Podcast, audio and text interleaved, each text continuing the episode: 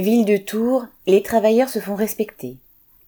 À la mairie de Tours, où travaillent 2200 personnes, titulaires ou contractuelles, les jours d'ancienneté de 1 à 5 devaient être supprimés pour se mettre en conformité avec une loi de 2019 imposant de travailler 1607 heures annuellement. Les travailleurs de la ville de Tours et de la métropole, ensemble, après deux assemblées générales distinctes, s'étaient mis en grève le 5 mai, revendiquant aussi une augmentation de salaire.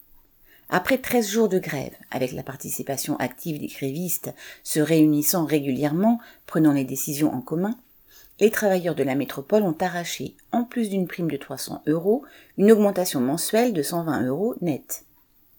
Ce succès à la métropole a contribué à renforcer la combativité des travailleurs de la ville de Tours, qui ont repris la revendication des 120 euros mensuels, en plus du maintien de leur jour d'ancienneté.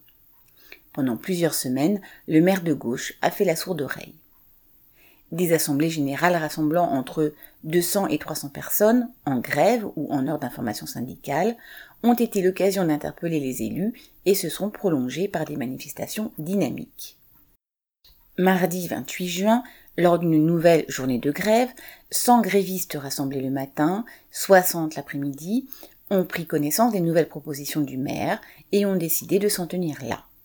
Ils obtiennent 120 euros mensuels pour les catégories C, 100 pour les catégories B, 80 pour les catégories A, augmentation du point d'indice comprise.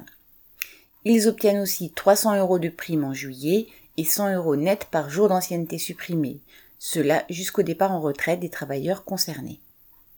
1400 agents de la ville auront deux jours de pénibilité.